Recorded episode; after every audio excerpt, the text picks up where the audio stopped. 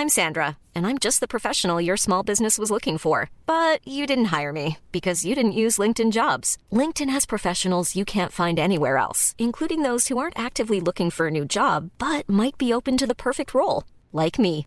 In a given month, over 70% of LinkedIn users don't visit other leading job sites. So if you're not looking on LinkedIn, you'll miss out on great candidates like Sandra. Start hiring professionals like a professional. Post your free job on linkedin.com/people today. Bonjour, je suis Clémence Bodoc. Je suis Esther Meunier. Vous écoutez Activiste Une nouvelle approche de l'action politique. Elle devrait être en classe. La meilleure façon de se payer un costard, c'est de travailler. I am not a believer in climate change. C'est papa et maman qu'on assassine. Vous vous transformez en véritable chien de garde de la police de la pensée. Le choc n'est pas un choc climatique. Et puis si on est au SMIC, eh ben faut peut-être pas divorcer non plus dans ces cas-là. Dans les milieux où il y a vraiment le pouvoir, il n'y a pas de femmes. Oh, ça suffit là. Bonjour et bienvenue dans ce nouvel épisode d'Activiste, une nouvelle approche de l'action politique. Notre invité cette semaine est féministe. Oui, effectivement, ce n'est pas un indice très probant. Des féministes, il y en a beaucoup, alors précisons. Vous connaissez l'association Oser le féminisme? Au moins de nom Vous avez forcément entendu parler de Nous Toutes, le mouvement de rassemblement des féministes lancé en 2018 Bon, et ben Caroline de Haas est cofondatrice des deux. Prenez-le comme ça. Si le féminisme était une armée de rebelles, Caroline de Haas aurait été membre du commandement général. Si je devais filer la métaphore, je dirais que moi, j'ai commencé au front et je suis passé par la direction de la communication et du recrutement. Mais justement, il n'y a pas d'armée, seulement des individus, des femmes qui font ce qu'elles peuvent, et il n'y a pas de commandement général, seulement des activistes, des militantes qui s'investissent au service des autres. Caroline de Haas est de celle-ci, et elle répond aujourd'hui à l'interview des activistes. Bonjour Caroline. Bonjour. Merci beaucoup d'avoir accepté notre invitation à enregistrer ce podcast à distance. Je voudrais qu'on commence direct par parler politique. C'est quoi ton premier souvenir politique? Mon premier souvenir politique, euh, au sens vraiment général du terme, je pense que c'est en 1990 quand mon père nous a emmenés à Berlin et à Prague voir le mur de Berlin, euh, juste après qu'il ait, enfin quelques mois après qu'il soit tombé. Et ça a été une plongée euh, assez impressionnante dans la vie politique européenne. Pourquoi tu dis que ce souvenir est politique? Parce que on a, en fait, à Prague, pour, à l'époque, il y avait, c'était encore l'URSS, et donc pour aller à Prague, en fait, il fallait euh, attendre des heures et des heures à la frontière. Euh, donc on était quatre enfants dans la voiture et un adulte, et on a attendu mais des heures, des heures, des heures à la frontière, et puis on arrive à Prague. Euh, c'était pas la même vie, c'était pas les mêmes couleurs, c'était pas pareil quoi que notre vie quotidienne. Et donc ça a permis de parler de plein de choses avec mon père sur bah voilà les, la question européenne, euh, les questions géopolitiques, euh, la question aussi de la pauvreté parce qu'on voyait que c'était pas tout à fait le même niveau de vie. Euh, donc voilà, c'était vraiment euh, pour moi c'était un de mes premiers souvenirs euh, politiques. Et puis après mes premiers engagements politiques en tant que tels. Je dirais que le- les, ceux qui m'ont le plus marqué parmi les premiers, c'est quand Jean-Marie Le Pen est passé au second tour de l'élection présidentielle, et où moi j'étais étudiante à l'époque, et on a fait des, des manifestations à n'en plus finir, euh, ce qui est d'ailleurs assez intéressant quand on voit aujourd'hui le peu de réactions quand Marine Le Pen arrive au second tour de l'élection présidentielle. Effectivement, moi aussi, euh, c'est un moment de la vie politique française qui m'a beaucoup marqué. C'est quoi ta définition du politique? Euh, ma définition du politique, ça dépend de quoi je parle. Quand je parle de la politique en général, c'est-à-dire en gros la vie de la cité, je dirais que la politique, c'est s'intéresser aux choses, aux gens et au fait que euh, les choses pourraient être différentes de ce qu'elles sont aujourd'hui. C'est-à-dire qu'on a une capacité de transformation de la société. Pour moi, c'est ça, faire de la politique. Et puis parfois, je parle de la politique dans le sens partisan, c'est-à-dire s'engager dans un parti politique, être élu. Et ça, moi, j'ai tourné la page de tout ça il y a quelques, maintenant il y a deux, deux trois ans, trois ans. Donc la politique pour moi c'est deux choses. C'est d'abord euh, le fait de vouloir agir sur le réel, c'est-à-dire en gros s'intéresser au monde qui nous entoure et se dire que on peut ne pas le laisser comme ça, qu'on peut agir pour le transformer. Et puis la deuxième chose pour moi la politique c'est euh, la vie partisane, c'est-à-dire s'engager dans un parti politique, être élu. Euh, et ça c'est vrai que ça fait un long moment, enfin maintenant trois ans que j'ai tourné la page de tout ça. Et donc, ce qui m'intéresse plus, c'est comment est-ce que, en tant que citoyenne, en tant que féministe, je peux agir sur le réel. Et pour moi, c'est ça faire de la politique. On va revenir un peu plus tard dans, dans l'interview sur ton parcours euh, d'engagement, justement. Avant ça, Est-ce que tu te souviens de ta première indignation? Parce que là, on a parlé de, politique au sens traditionnel du terme, mais généralement, ça peut commencer avant les idées qu'on a. La première fois que tu t'es dit, ça, c'est pas juste. Je pense que ça, c'est quand j'ai vu des personnes mendier dans la rue. Je pense, moi, j'ai un souvenir de toute petite sortir d'un supermarché. On avait fait les courses et voir des gens qui, qui, mendiaient dans la rue, quoi. Et de demander à mes parents, mais qu'est-ce qui se passe, en fait? Et je le revis aujourd'hui en tant que parent puisque mes enfants, euh, ça fait partie des questions qu'ils posent. C'est-à-dire qu'ils ne comprennent pas comment c'est possible qu'en France, il y ait des personnes qui n'aient pas de logement ou qui n'aient pas assez d'argent pour manger. Comment t'en es arrivé à t'engager sur des questions d'égalité étant donné que justement ta première indignation, ton, entrée dans ce, dans ce parcours d'indignation, j'ai envie de dire, n'était euh, pas spécifique au genre? Ouais, c'est un peu par hasard en fait que je me suis retrouvée à militer sur les questions d'égalité entre les femmes et les hommes. En fait, euh, quand moi je me suis d'abord engagée dans un syndicat étudiant qui est l'UNEF. Et quand j'ai été euh, nommée au ce qu'on appelle au bureau national de l'UNEF, c'est-à-dire qu'en gros moi j'habitais à Lyon et je suis montée à Paris comme on dit pour venir devenir responsable national de l'UNEF. Et à ce moment-là, euh, je me suis occupée d'organiser l'activité de l'UNEF en région parisienne. Et je militais avec une militante qui s'appelle Léa Filoche et qui était un peu estampillée la féministe de service dans le collectif euh, dans le, enfin, à l'UNEF. quoi. Et donc, elle m'a pas mal sensibilisée à ces questions-là. Et puis, au bout d'un an, elle, est partie du bureau national et on m'a proposé de reprendre la thématique euh, égalité. Donc moi, j'étais d'accord, hein, ça m'intéressait, mais en fait, on m'aurait proposé n'importe quelle thématique, je pense que j'aurais dit oui. Enfin voilà, tous ces sujets m'intéressaient, tous les sujets d'inégalité m'intéressaient. Et puis là, je me suis retrouvée dans une réunion de militantes féministes à représenter donc l'UNEF. Donc moi, je représentais le syndicat étudiant. Et c'était des, réunions avec tous les syndicats, tous les partis, toutes les associations féministes. Et c'était des réunions qui étaient, euh, qui étaient euh, gérées par euh, une femme qui s'appelait Maya Surdut, euh, et qui en fait euh, m'a euh, fait basculer dans l'engagement féministe de manière assez rapide et radicale. voilà, elle m'a énormément appris. Pendant quelques années avant qu'on s'embrouille, elle m'a un peu pris sous son aile. Et puis elle m'a vraiment voilà, transmis énormément de choses. Et en fait, à ce moment-là, ça a été pour moi le premier point de bascule. J'ai compris que la question de l'égalité entre les femmes et les hommes était en fait un moyen de comprendre mieux le monde dans lequel on vivait. Et que si on n'avait pas cette grille égalité femmes-hommes, ou ce filtre de compréhension du monde égalité femmes-hommes, en fait, il y avait plein de trucs qui nous échappaient. Et j'ai vraiment eu l'impression, euh, ça m'a fait la même chose avec l'écologie en fait.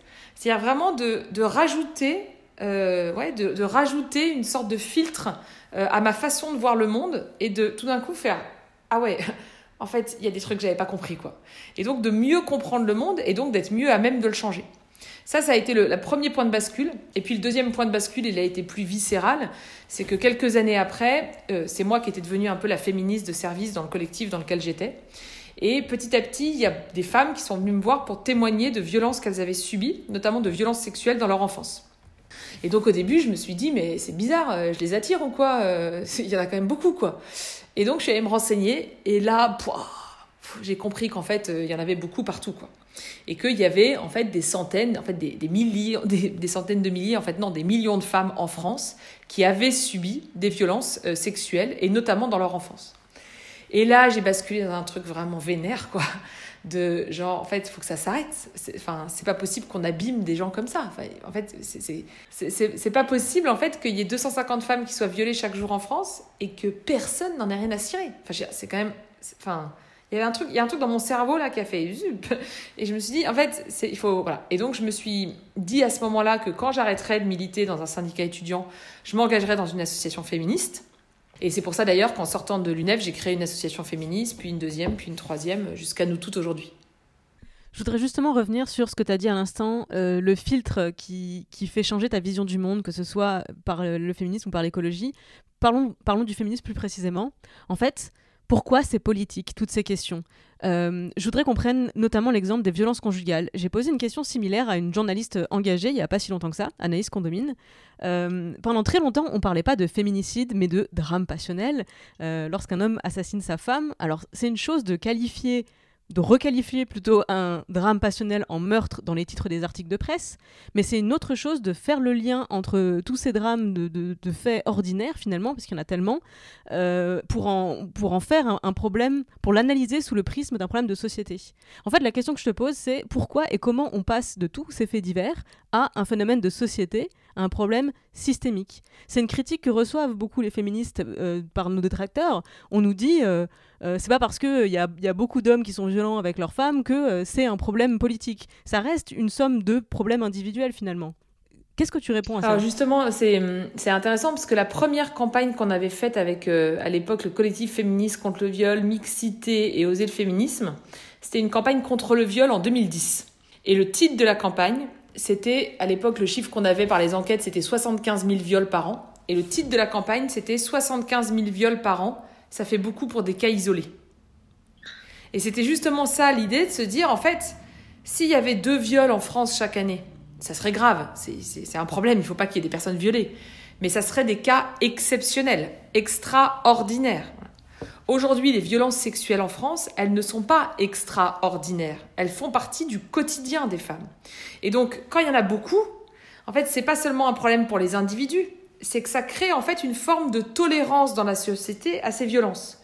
Le fait qu'il y ait énormément de propos sexistes en entreprise n'est pas seulement un problème pour les personnes qui sont visées. D'abord, c'est un problème pour toutes les personnes qui risquent d'être visées par ces propos sexistes ou ces violences sexuelles. Moi, en tant que femme, quand je me balade le soir dans la rue toute seule, je pense à un potentiel viol. Je pense à ça.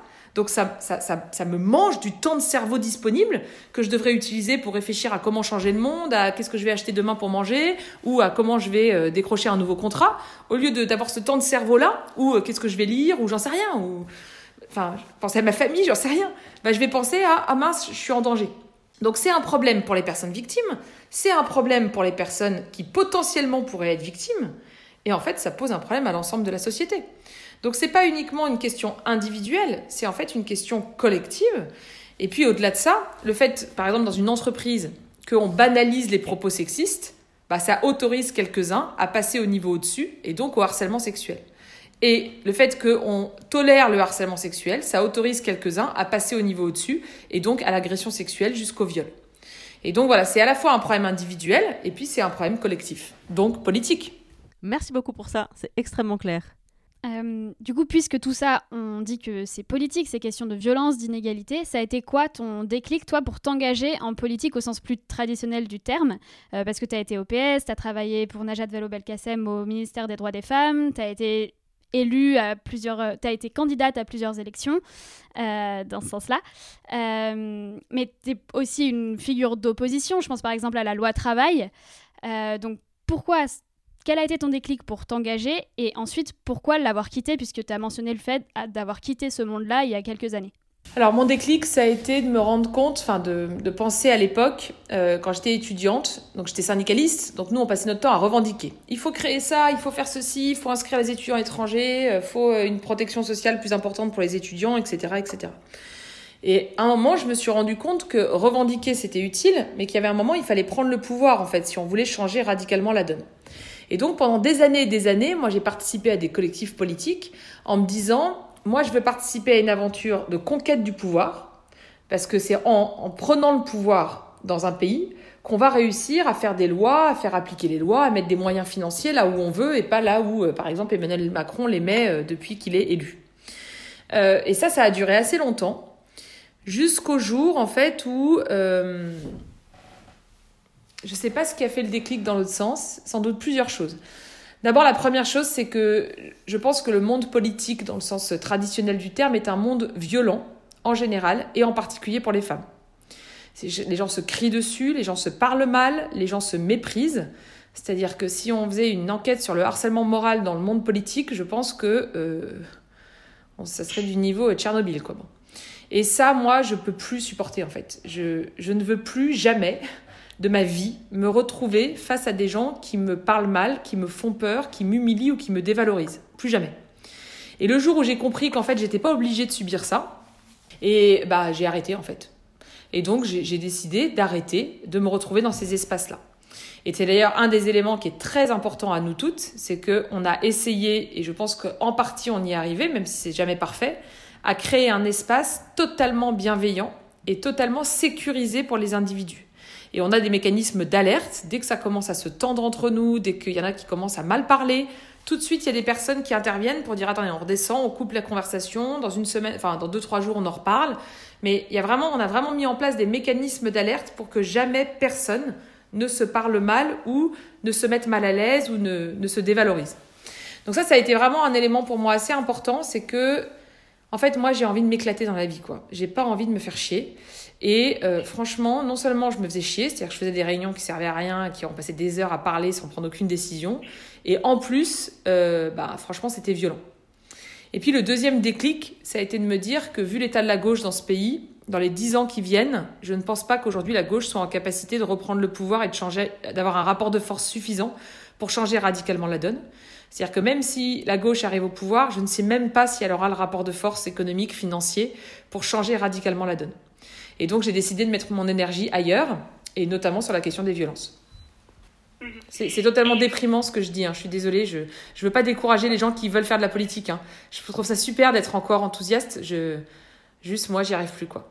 Mais en fait, il n'est pas question de, décourager ou pas. Je pense que c'est important d'avoir un, un œil euh, interne à ce monde-là aussi, qu'on souhaite s'y engager ou que ce soit quelque chose qui nous effraie. Et justement, je me demandais quels enseignements, toi, tu retires des années que tu as passées dans ce monde-là et qui peuvent te servir encore aujourd'hui? Alors d'abord l'enseignement c'est un enseignement par contraste, c'est-à-dire que en fait moi je refuse de, participer à des, collectifs militants dans lesquels on reproduit des choses qu'on a dénoncées. Par exemple à nous toutes, on embauche une fois par an une salariée pendant un mois et demi pour la marche, pour préparer la marche.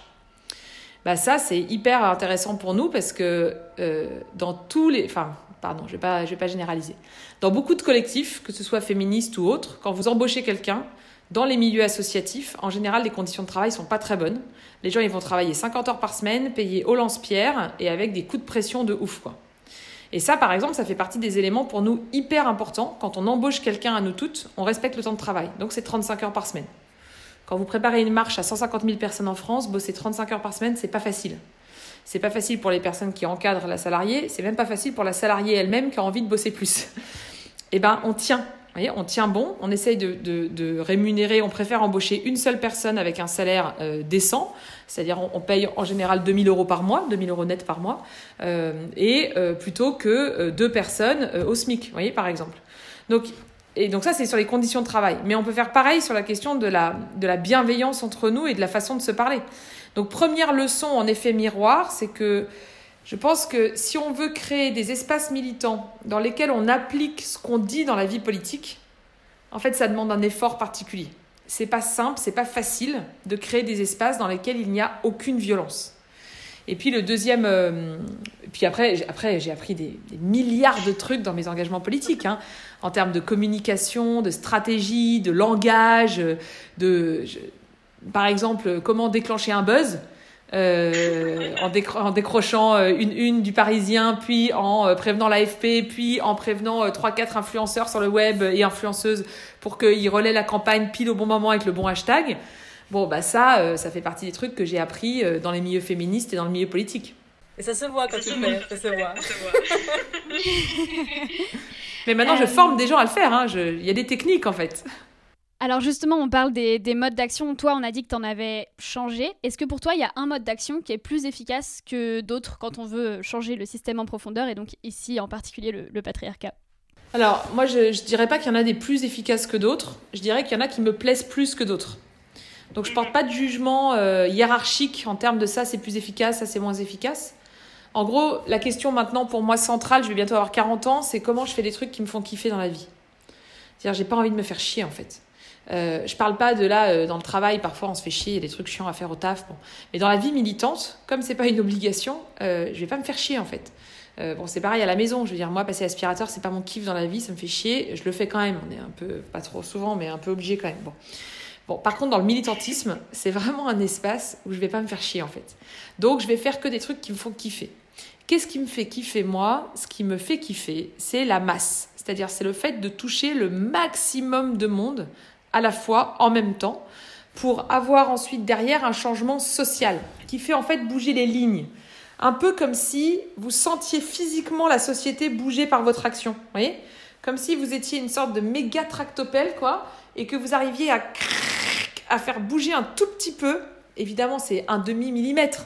Mais même un demi-millimètre, quand on fait bouger toute la société d'un demi-millimètre, en fait, c'est énorme en termes de changement social. Et c'est exactement ce qu'on fait en ce moment avec nous toutes, avec les formations. C'est-à-dire que là, pendant le confinement, j'aurais formé, je pense, entre peut-être 12 et 18 000 personnes à détecter les violences. Bon, quand vous atteignez 18 000 personnes formées, franchement, ça a un impact sur le réel, quoi. Mhm, parce qu'en plus, c'est. Enfin, donc moi, j'ai suivi la formation.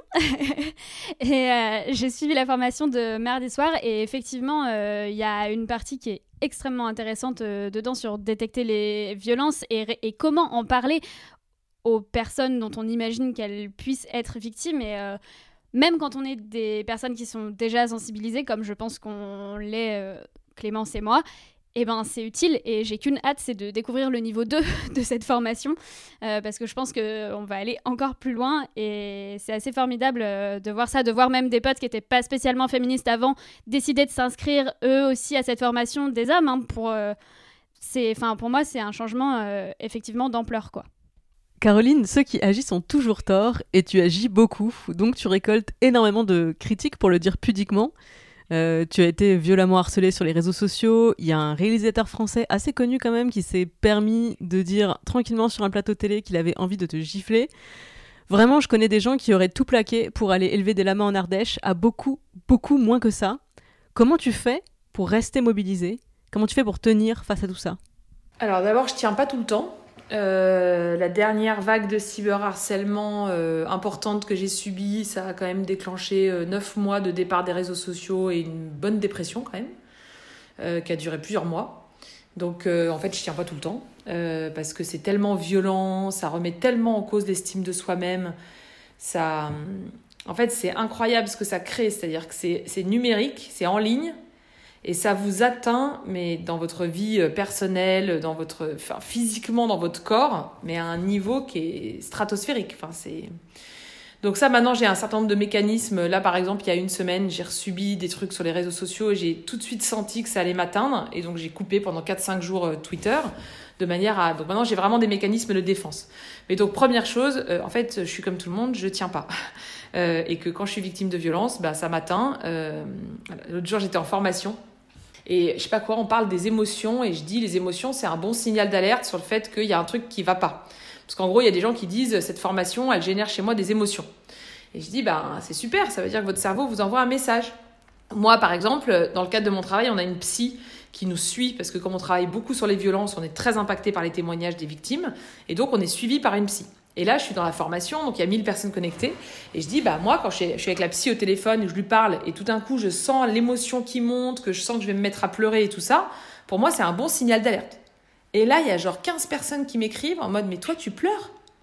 J'étais là, mais les gens, mais bon, d'abord, je pleure à chaque fois que je vois un film romantique, bon, euh, mais surtout, euh, évidemment que je pleure. Enfin, je veux dire, évidemment, enfin, vous voyez ce que je veux dire? Donc, euh, donc c'est marrant parce que parfois on se rend compte qu'il y a vraiment un décalage entre l'image qu'on renvoie de genre la meuf qui tient tout le temps euh, et en fait la réalité. Non, la réalité c'est quand je suis victime de violence, je m'effondre. Enfin, je veux dire parce que je suis victime de violence et que quand on est victime de violence, euh, bah ça va pas quoi. Bon. Donc euh, ça c'est ça c'est la première chose. Et la deuxième chose c'est comment je fais résultat après pour pour donc d'abord je mets en place des mécanismes de défense. Donc c'est-à-dire que je coupe les réseaux sociaux, je me protège, je m'entoure de gens bienveillants quand je fais des formations au média training, que je forme des femmes à, à, parler dans les médias, je dis quand vous êtes euh, quand vous êtes militante féministe ou quand vous êtes experte et que vous parlez dans les médias, il faut identifier trois types de personnes qui doivent systématiquement euh, que vous devez avoir autour de vous dans, dans votre euh, paysage. Premier type de personnes, les trolls. Eux, vous les bloquez. C'est-à-dire que vous leur parlez pas, vous ne leur répondez pas. C'est des gens dont l'unique objet est de vous faire sentir une grosse merde. Donc vous ne les laissez pas vous atteindre, vous les bloquez, vous parlez même pas avec eux. Voilà. Deuxième type de personnes, les fans. Donc les, fans, donc les personnes qui sont fans de vous et qui passent leur temps à vous dire que vous êtes quelqu'un de génial. Donc eux, on les bloque pas. C'est pas forcément des gens qui vont vous faire des critiques, euh, mais ils sont très utiles pour euh, redorer votre blason. Et puis la troisième catégorie, qui est pour moi la plus importante, c'est ceux que j'appelle les critiques empathiques. Ça se compte en général sur les doigts d'une main, c'est-à-dire des personnes que vous aimez profondément, qui vous aiment profondément, et qui sont capables de vous critiquer, de vous faire avancer, de vous challenger, sans qu'à aucun moment ça remette en cause le fait qu'ils vous respectent, qu'ils vous admirent et qu'ils vous aiment profondément. Donc il n'y en a pas beaucoup, hein, des gens comme ça. Généralement, on en a 3, 4 dans son entourage. Mais c'est des personnes très importantes pour avancer. Et en général, quand moi j'ai des coups de mou ou que je suis victime de violence, c'est vers ces personnes-là que je me tourne. Et puis la dernière chose que je fais, c'est que quand même, je sollicite un peu les fans. C'est-à-dire que quand j'ai des gens qui vraiment sont pas sympas sur les réseaux sociaux, je fais un petit tweet euh, Ouais, moi, je suis victime de violence. Et là, il y a 150 personnes qui répondent Mais t'es trop géniale, t'es trop forte. Et là, c'est cool, ouais, ça fait du bien. Ou alors, autre solution, j'organise une formation. Parce que quand j'organise une formation avec 1000 personnes en ligne, bah, qu'est-ce qui se passe à la fin de la formation? Vous avez 1000 personnes qui vous disent là, mais c'est génial, mais c'est trop fort, mais bravo, mais merci. Bon. Et donc après, vous ressortez, vous avez l'impression d'être une star. Jusqu'au prochain cyberharcèlement.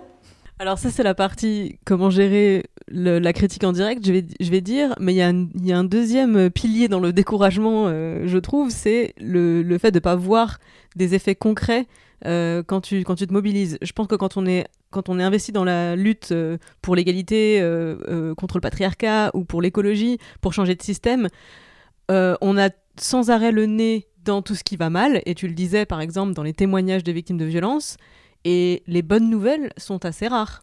Euh, donc ma question c'est est-ce que ça t'arrive parfois de, te sentir découragé, dépassé par tout ça? Comment tu fais pour rester mobilisé et pour pas avoir euh, ces pulsions de tout plaquer pour euh, aller couler des jours heureux à la campagne? Alors, donc moi je suis définitivement équipe vert à moitié plein. C'est-à-dire que je pense que les choses sont en train de bouger de manière extrêmement radicale dans le monde et en France. Mais comme je pense jamais ça n'a bougé aussi vite. Et je suis mais hyper enthousiaste de vivre ce moment-là. Enfin voilà, je suis hyper enthousiaste. Donc euh, je suis très optimiste. Le truc qui génère chez moi une colère que j'ai du mal à gérer, c'est quand je vois un homme euh, connu mis en cause pour des faits de violence qui est euh, validé par une grande interview dans un journal du soir ou qui pose dans une grande campagne contre les violences ou qui est mandaté par le président de la République pour écrire un rapport contre les violences, alors que j'ai moi-même reçu des témoignages de personnes ayant été victimes de, ces personnes-là. Et que je vois des responsables politiques de gauche retweeter cette personne, citer cette personne comme si il n'y avait aucun problème. Et ça, je trouve ça dur parce que je me dis, euh, on va jamais y arriver. Quoi. Ça, pour moi, c'est vraiment dur parce que quand je vois tous ces messages de valorisation d'un certain nombre d'hommes connus, où franchement les gens savent qu'il y a un problème. Les gens savent. Moi, je, je, suis pas la, DGSE, quoi. Je veux je suis pas les services secrets français. Donc si moi je le sais, c'est qu'il y a beaucoup de monde qui le sait qu'il y a un problème. Et quand vous avez lu ou entendu, recueilli la parole des victimes, et que vous voyez les gens passer à la télé, à la radio, donner des interviews dans les journaux en mode tout va bien, ça c'est très douloureux. Ça, moi j'ai du mal à gérer ma colère. En général, dans ces cas, je me barre des réseaux sociaux parce que sinon je vais faire une bêtise. Donc je, voilà, je, c'est vraiment pour moi c'est ça le plus dur à gérer. Tout le reste, moi, le, enfin, le fait que les pouvoirs publics en ce moment soient pas à la hauteur euh, de la, du niveau de violence je dis en ce moment, euh, il n'y a jamais vraiment eu de pouvoir public à la hauteur hein, en matière de, violences sexistes et sexuelles. Euh, c'est pas c'est pas nouveau en fait. Et moi, le sentiment que j'ai, c'est qu'avec ce qu'on fait avec nous toutes, on fait nous-mêmes bouger les lignes. C'est-à-dire que quand j'ai le sentiment que ça avance pas assez vite, par exemple, pendant le confinement, un des éléments qu'on a dit assez rapidement, c'est qu'il faut former les professionnels à accueillir la parole des victimes. Parce qu'après le confinement, les femmes, elles vont se ressortir et euh, tous les travailleurs sociaux, toutes les travailleuses sociales, les médecins, les policiers, les gendarmes, ils vont se prendre les violences en plein dans la tête. Quoi. Et le gouvernement ne le fait pas. Bon, bah, qu'est-ce qu'on fait? On organise des formations avec nous toutes. Les formations, il y a des dizaines, des centaines de professionnels qui viennent se former. Ce qui est juste et lunaire. Hein. C'est-à-dire que c'est pas normal que ces gens-là soient formés par une militante bénévole pendant deux heures et demie en ligne. Ça devrait être fait dans le cadre de leur travail. Euh, mais comme c'est pas fait, bah, on le fait à la place. Voilà, donc vraiment la solution pour moi, pour pas péter un câble, c'est l'activisme. Dès que je suis vénère, en fait, je lance un truc. Un visuel, euh, une formation, euh, une pétition, n'importe quoi. Je m'en fiche. Alors après, il y a des critiques. Hein. Il y a des gens qui me disent, mais Caro, tu zappes, tu passes d'un truc à l'autre. Et c'est vrai, je zappe, c'est vrai. Mais en même temps, ça me fait du bien, donc voilà. Il y a des gens qui m'ont dit, mais tu sais, si tu, un jour tu vas être élu, il faut rester longtemps au même endroit, il faut faire ta, ton petit trou. Je sais pas faire ça, moi. C'est pas grave, hein. De toute façon, a priori, euh, t'as pas l'intention d'être élu pour l'instant. Euh, en revanche, ce que tu as fait, c'est que tu en as fait ton activité professionnelle presque de ton militantisme, puisque ce que tu fais, c'est de la formation à l'égalité. Pourquoi tu as fait ce choix-là? Alors la formation parce que je suis tombée dedans euh, bah, quand j'étais à l'UNEF, j'ai rencontré quelqu'un qui m'a formée à être formatrice et ça a assez radicalement changé ma ouais, ça, ça, assez, ça m'a beaucoup éveillé en fait. Je me suis vraiment rendu compte que la formation était un outil euh, très intéressant pour euh, changer euh, les postures, les pratiques des gens. et donc ça c'est la première chose. Et la deuxième chose, pourquoi l'égalité? Bah parce que ça me passionne, tout simplement. Et que si non seulement je peux militer sur ce sujet, mais je peux en faire mon métier, comment dire que c'est jackpot quoi. Donc, tu as, créé une société de, de, conseil et de formation qui est spécialisée sur les questions d'égalité on parlait de voir le verre à moitié plein. Sur les dix dernières années, est-ce que vraiment sur le terrain tu constates une évolution des mentalités? Et à quoi tu le constates? Ah, euh, Oui, mais je constate une évolution radicale des mentalités. Quand j'ai créé Oser le féminisme en 2009, on organisait des réunions. Le titre des réunions, tenez-vous bien, c'est Faut-il encore être féministe en 2009 Ou à quoi ça sert encore d'être féministe en 2009 C'est-à-dire que c'était le titre des réunions, quoi.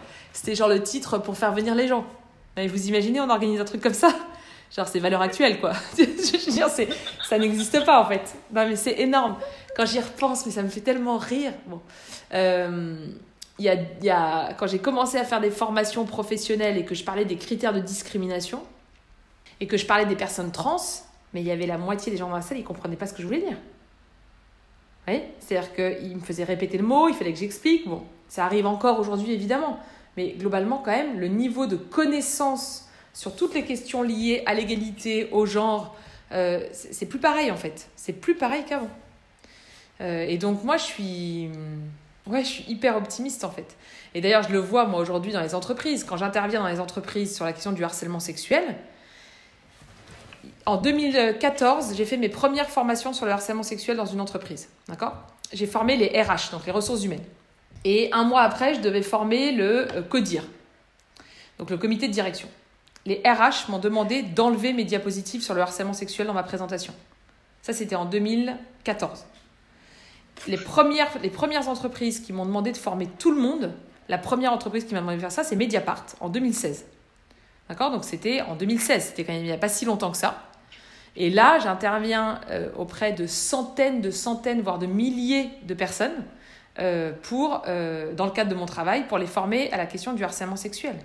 Alors que, enfin, je veux dire, il y a 3 ans, 4 ans, personne ne voulait en parler. Donc c'est quand même le signal que les choses, elles bougent de manière, enfin moi je pense, les choses, elles bougent de manière assez euh, radicale. Quoi.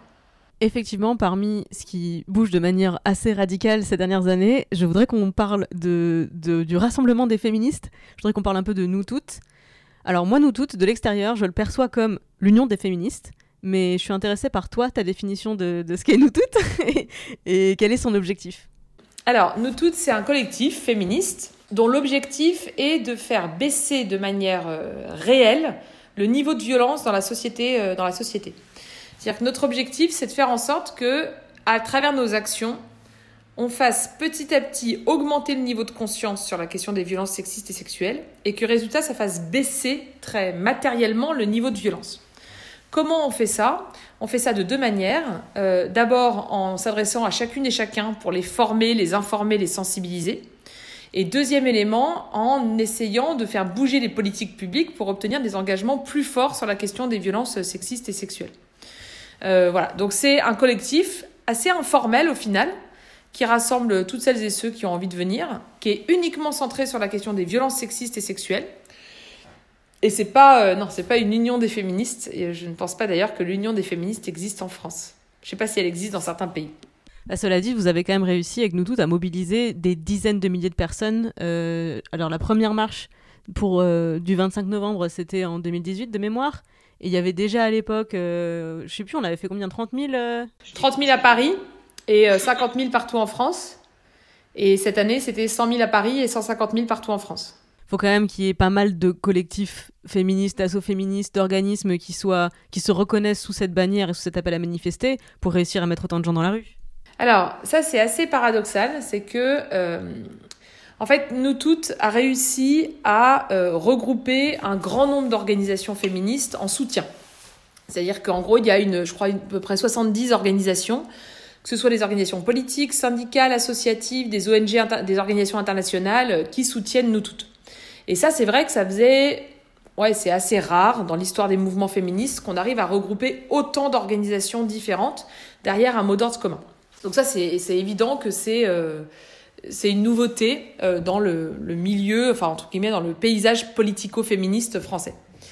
Après, ce qui est assez intéressant, je trouve, avec nous toutes, c'est qu'au final, quand vous regardez la façon dont s'est déroulée la manifestation, c'était pas une manifestation d'organisation. L'immense majorité des gens qui étaient dans la rue n'étaient pas là dans des, cortèges syndicaux, politiques ou associatifs. D'ailleurs, les cortèges en tant que tels des organisations, ils étaient plutôt à la fin de la manif et ils étaient plutôt petits par rapport à la manif en tant que telle.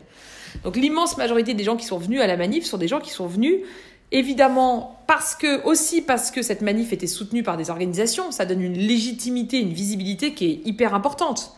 Mais aussi parce que justement, moi je pense qu'une des réussites de nous toutes, ça a été de créer un mot d'ordre commun dans lequel pouvaient se reconnaître des gens hyper différents, de tous âges, de tous horizons, de, avec des convictions parfois assez différentes, hein, euh, mais qui se mettaient d'accord pendant une journée pour lutter contre les violences. Et ça, ça a largement dépassé en fait les organisations euh, politiques, syndicales ou associatives. T'as rigolé tout à l'heure quand j'ai parlé d'union des féministes. Pourquoi c'est si compliqué de, de réussir à, à, oui, à faire une union des féministes euh, Pour beaucoup de gens, le féminisme, c'est simplement une revendication d'égalité, lutter contre la discrimination liée au genre et au sexe.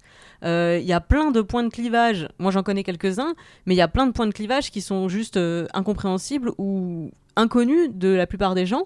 Euh, je te demande ton avis d'experte. C'est quoi les principaux points de clivage entre les différents courants du féminisme actuellement en France?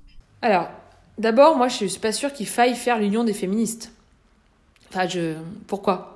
Est-ce qu'on a besoin de faire l'union des féministes On est capable, ça a été le cas avec nous toutes par exemple, de s'unir ponctuellement sur des sujets donnés et de mettre autour de la table euh, des gens qui sont pas du tout d'accord entre eux. À nous toutes, vous avez euh, le Parti socialiste et le NPA. À nous toutes, vous avez la CFDT et la CGT. Donc des gens qui sont pas d'accord entre eux sur plein de trucs, mais qui se mettent d'accord ponctuellement sur un mot d'ordre commun, la lutte contre les violences sexistes et sexuelles.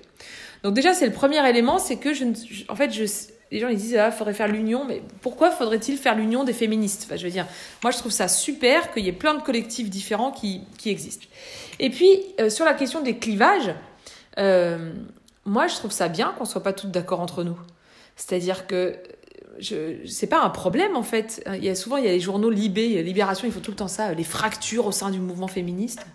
Mais c'est fou ça quand il y a deux partis politiques qui sont pas d'accord, est-ce qu'on parle de fracture? Non, on parle de débat politique très intéressant. Et alors quand c'est les féministes, c'est soit les fractures, soit les crépages de chignon. Enfin, ça va deux minutes, quoi. Oui, il y a des clivages politiques importants au sein du mouvement féministe, et heureusement. Heureusement qu'on n'est pas toutes d'accord entre nous. Sur les questions économiques, par exemple, on n'est pas toutes d'accord entre nous. Il y en a qui pensent qu'il faut euh, en finir avec le capitalisme, d'autres qui pensent qu'il faut l'aménager, euh, d'autres qui pensent qu'au contraire, euh, il y a même des personnes qui se déclarent féministes et qui sont libérales sur le plan économique. Bon, moi, ça me paraît un peu bizarre de mettre féministe et libéral ensemble, mais je veux dire, elles se disent féministes, c'est pas, c'est pas à moi de juger, vous voyez ce que je veux dire? Donc, donc qu'il y a des clivages au sein du mouvement féministe, moi, ça me paraît pas un problème en fait. Ça me paraît plutôt le signe de la bonne santé du mouvement féministe. Parce que si le mouvement féministe était monolithique, franchement, ça veut dire qu'on serait quoi, trois et demi? Ça serait pas très efficace, quoi. Voilà. Alors après, quels sont les principaux débats? Euh, euh, je, je, pense que c'est marrant parce que quand on parle de ça, souvent on va dire ah bah c'est la prostitution et le voile. Moi, je pense qu'il y a des débats plus clivants dans les mouvements féministes que ça encore, notamment le délai de prescription, par exemple. Est-ce qu'il faut mettre un délai de prescription sur les crimes et les délits? Je pense qu'on n'est pas du tout toutes d'accord entre nous. Moi, par exemple, je suis favorable à la prescription, alors qu'il y a des militantes féministes qui pensent qu'il faut supprimer la prescription pour les crimes sexuels notamment. Et puis, il y a un deuxième débat qu'on n'a jamais vraiment, je pense, abordé de manière un peu frontale dans le mouvement féministe, qui est la question de la prison et du système pénal. Et là, je pense qu'on serait vraiment pas d'accord entre nous. Moi, par exemple, je me définis comme militante abolitionniste du système carcéral. Je pense qu'il faut en finir avec la prison. Et je me suis notamment, euh, je me suis éveillée à ces sujets-là, notamment par le livre d'Angela Davis, La prison est-elle obsolète? que je recommande fortement euh, à tout le monde. Eh ben, je pense qu'on n'est pas du tout toutes d'accord entre nous là-dessus. Et ça, c'est des sujets qui, je trouve, seraient très intéressants, qui par ailleurs redessineraient sans doute certains clivages. C'est-à-dire que sur les questions, euh, par exemple, de laïcité, peut-être que on serait on on serait peut-être pas d'accord entre nous sur les questions de laïcité, mais on pourrait être d'accord entre nous sur les questions de prison, par exemple. Pareil sur la prostitution. Merci beaucoup pour ça. Là, on a parcouru brièvement euh, toutes les différentes actions que tu as menées et ça donne l'impression que tu n'as jamais douté de ta légitimité à agir. Donc, est-ce que c'est le cas? Et si oui, comment tu as fait pour juste te dire Ok, j'ai le droit et j'ai ma place et je vais, je vais le dire haut et fort?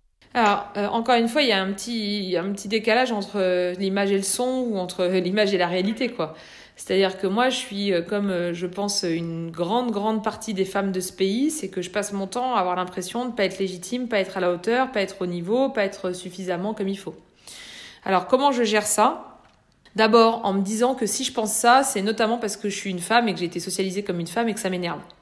Et comme ça m'énerve, j'essaye de le contourner. Par exemple, quand on m'appelle pour faire un média et que je dis oh là là, je sais pas si je suis la plus légitime, je suis là ah merde, shit chier. Est-ce que, est que, si j'étais un mec, je me dirais ça? Peut-être que si j'étais un mec, je me dirais ça, j'en sais rien. Il y a sans doute des mecs qui se disent ça parfois. Globalement, je me le dirais quand même sans doute beaucoup moins. Donc ça, c'est le premier truc qui me permet d'agir contre ça. Et puis le deuxième truc, c'est euh, toujours cette histoire de, euh, en fait, de m'appuyer sur les critiques empathiques. C'est-à-dire qu'il y a dans mon entourage, personnel, familial, des personnes qui vont m'aider à avancer et en fait qui vont me faire des critiques qui vont me donner confiance en moi. Parce que quand on me dit, tu vois, Caro, là-dessus, je suis d'accord avec toi, mais la façon dont tu l'as dit, on aurait plutôt compris ça, c'était pas très clair.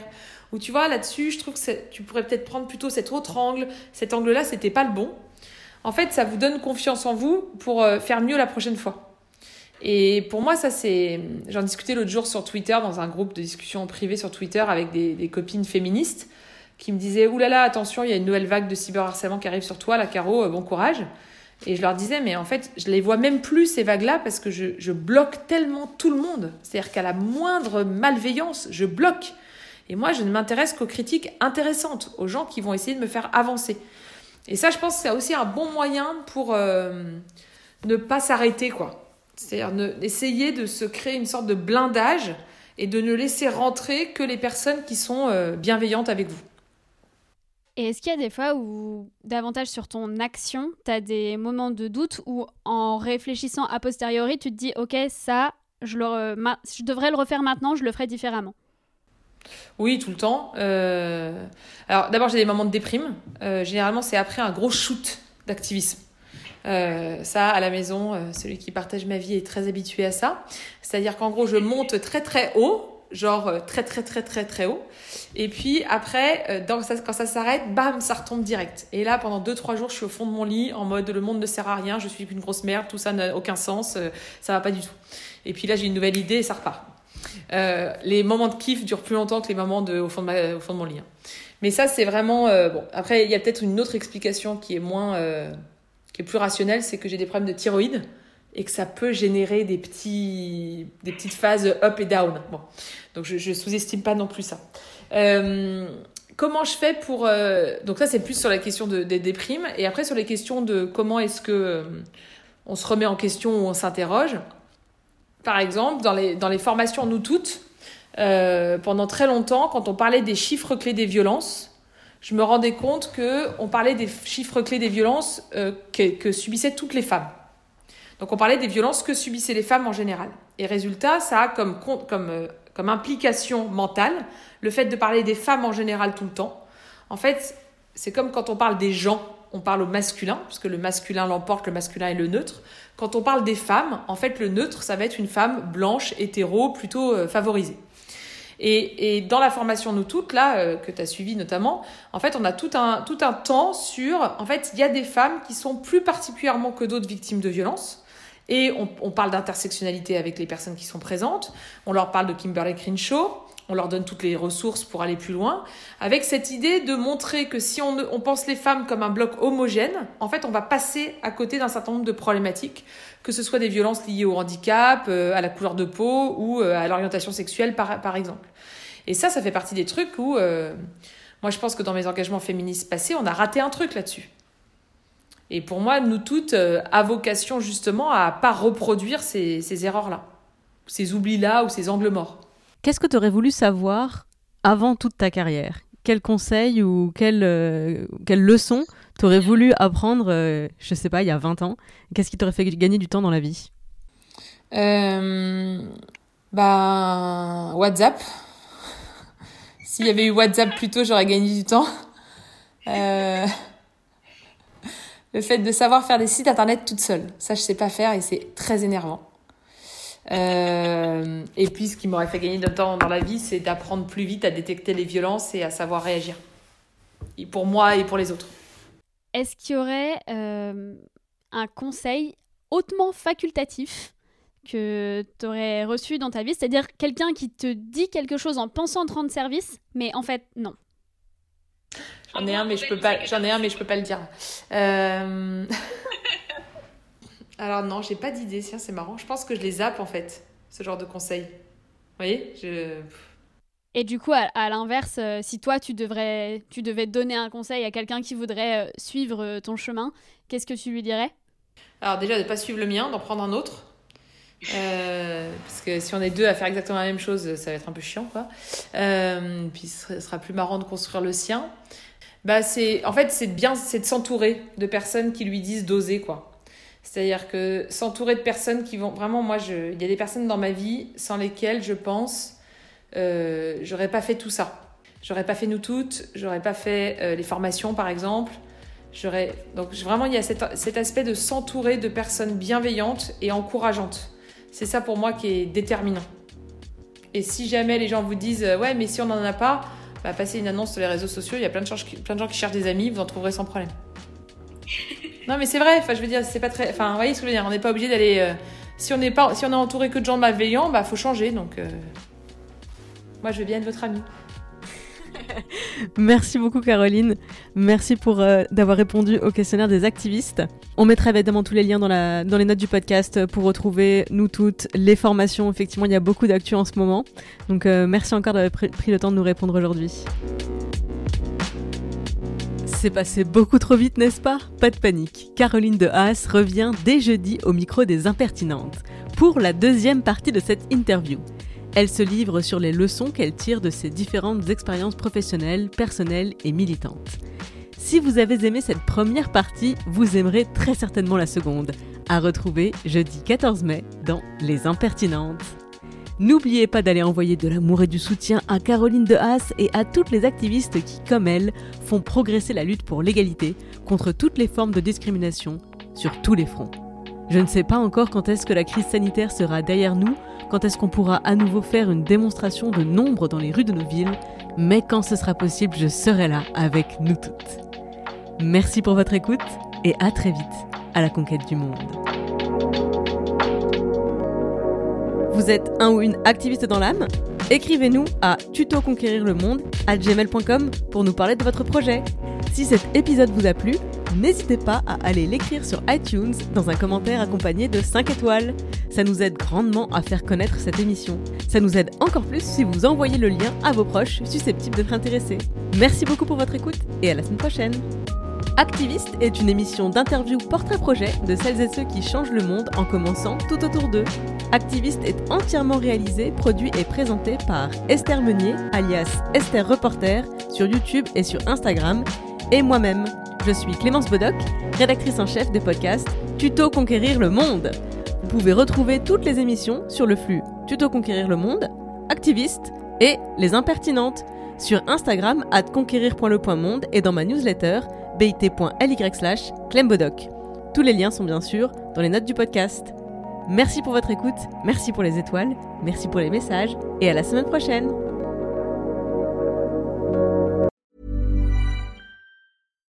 Hi, I'm Daniel, founder of Pretty Litter. Cats and cat owners deserve better than any old fashioned litter. That's why I teamed up with scientists and veterinarians to create Pretty Litter. Its innovative crystal formula has superior odor control and weighs up to 80% less than clay litter.